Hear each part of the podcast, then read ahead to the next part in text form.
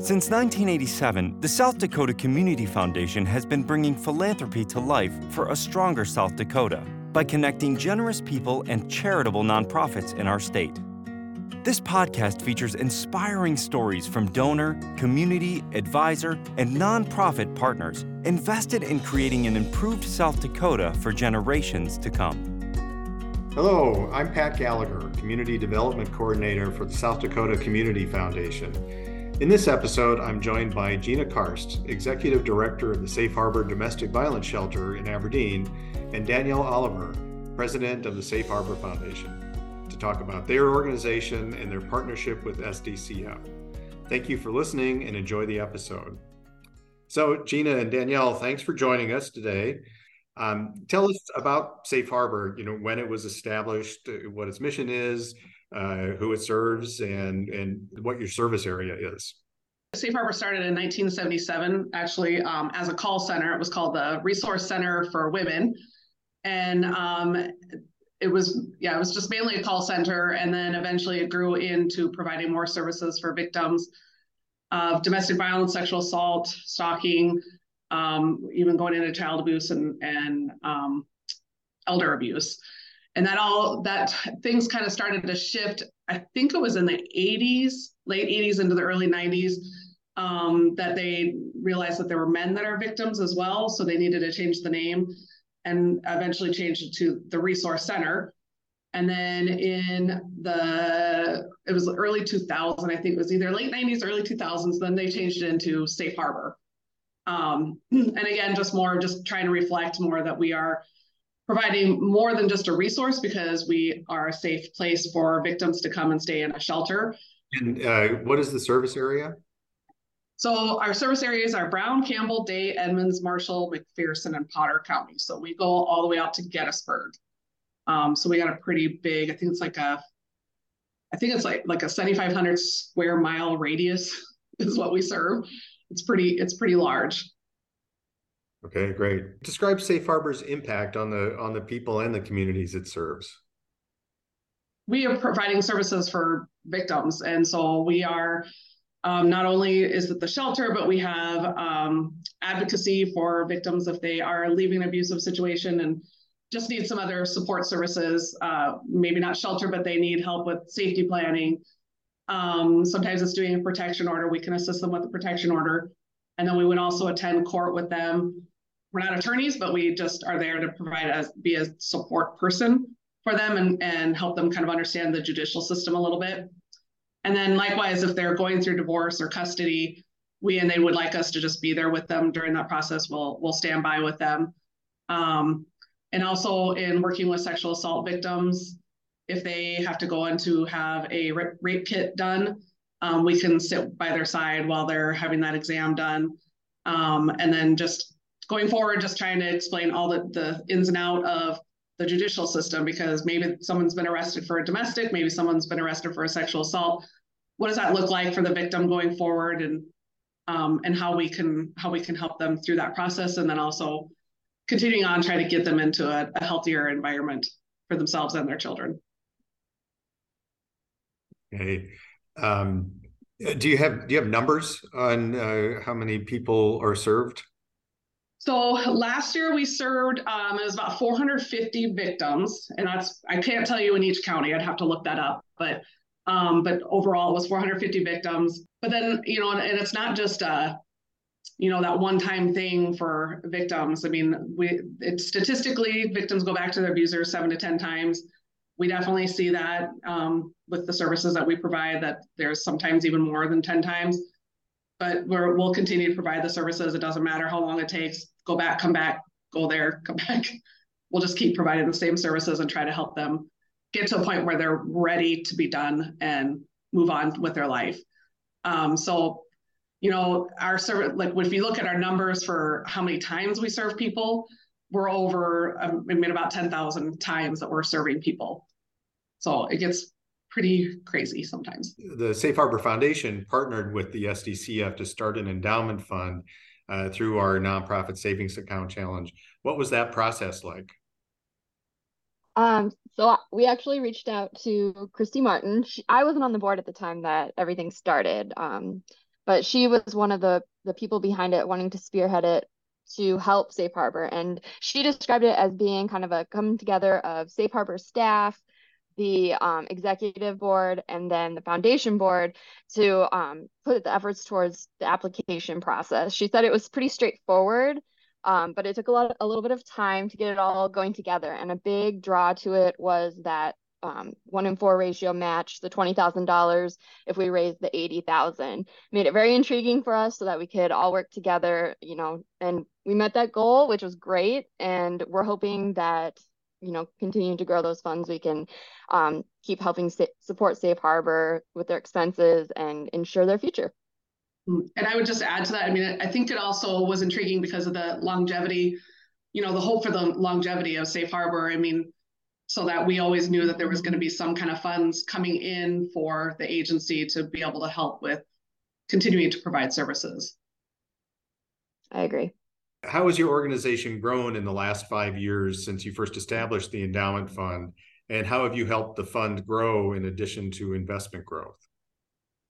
Um, I would say that we out good. We hit our $80,000 mark. And then around that time is when COVID kind of hit our board. Um, we ended up switching over to Zoom meetings. We had to cancel one of our Mardi Gras fundraiser events, which was a big um, like part of our raising funds that we could eventually put towards the endowment. But um, we bounced back the last two years. We've had our most successful Mardi Gras events.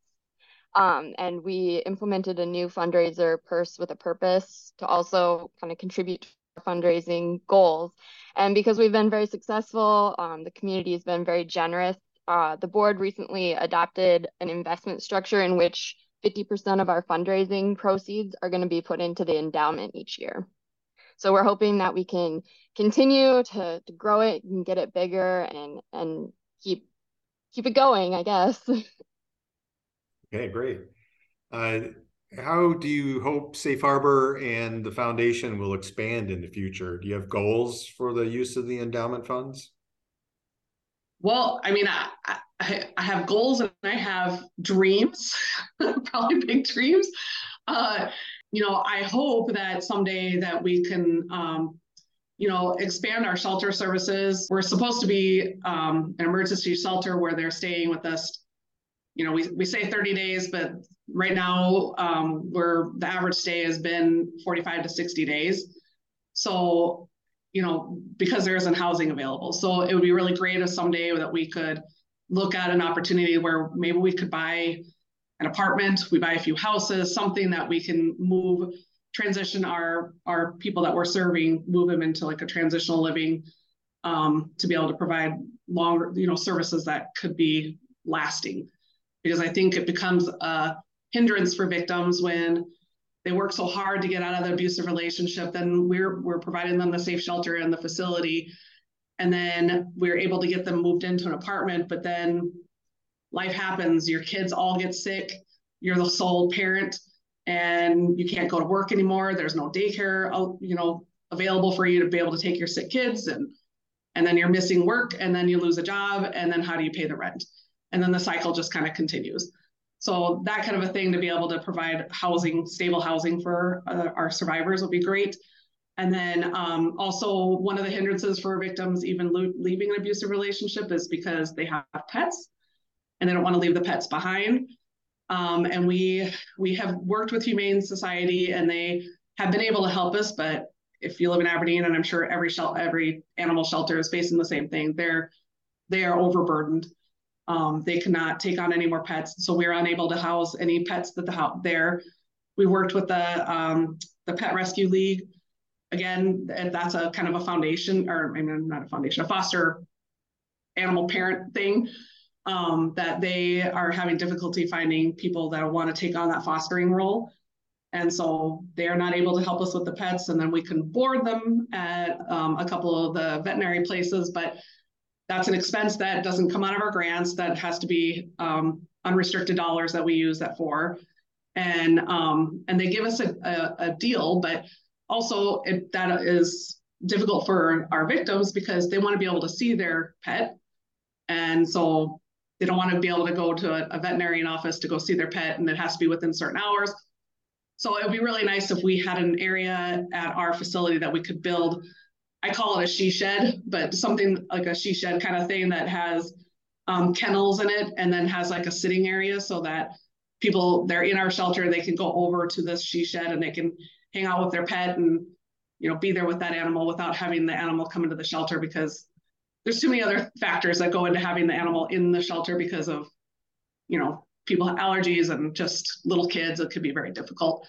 Um, so and then also adding on that we don't have transportation for um, many of the people that we serve. And so there'd be great if there was some way that we could come up with to be able to get um, more vehicles donated to us or and and have like a mechanic that could be available to us to be able to help work on some of these vehicles and maybe it help to alleviate some of that that added pressure for the people we're serving so that maybe we will have a greater success in um, getting them not having that seven to 10 statistic that maybe we'll have one, two times that they go back to their abuser and we, or never, don't ever go back to your abuser. That would be the, the ideal thing.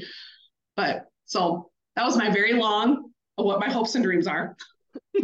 um, I guess I can speak from the foundation board's view of it is that, you know, we're there to support Safe Harbor and their mission. Like we want to provide them, you know, financial stability and a future. And so our hope is by growing with growing the endowment that um, we can grow the amount of funds that we can contribute to Safe Harbor each year. Um, our board recently committed to giving Safe Harbor all of the disbursements that come out of the endowment each year. And so right now we're kind of making up a little bit of that because we haven't truly grown it as big as we want it to be, but someday we hope it to be like very um substantial amount so that Gina when she's planning her budget, she's comfortable in knowing that she has a guaranteed amount each year and I have to say, like, you heard all the things that she wants to do. There's so many things that grants just don't cover, but are necessary in helping these victims and survivors. And then uh, Gina also puts so much time and effort into these grants. Um, and I think it would be great if we could like reduce that financial burden for her and she can put more of that time and energy into other areas of safe harbor rather than sitting there writing grants to just make sure that their finances are covered each year. Okay, great. Are there any stories that uh, that stick out when you think of the work? I guess both the work of the shelter and and the work of the foundation. I I mean, gosh, I mean, I have a lot of stories that stick out. I mean, I can, you know, we had a woman that we were helping that has four children, and she um, needed a vehicle. The only way that she was, I mean, not the only way, but one of the things that was difficult for her to, to moving out of the shelter because while they're here, we can provide transportation for them. But then when they move out, um, we can get them some gift cards and stuff, but that only is going to last so long.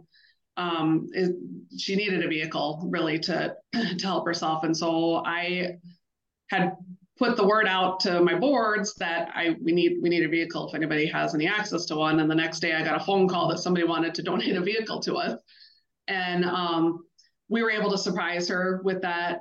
That it was a minivan, so it was perfect.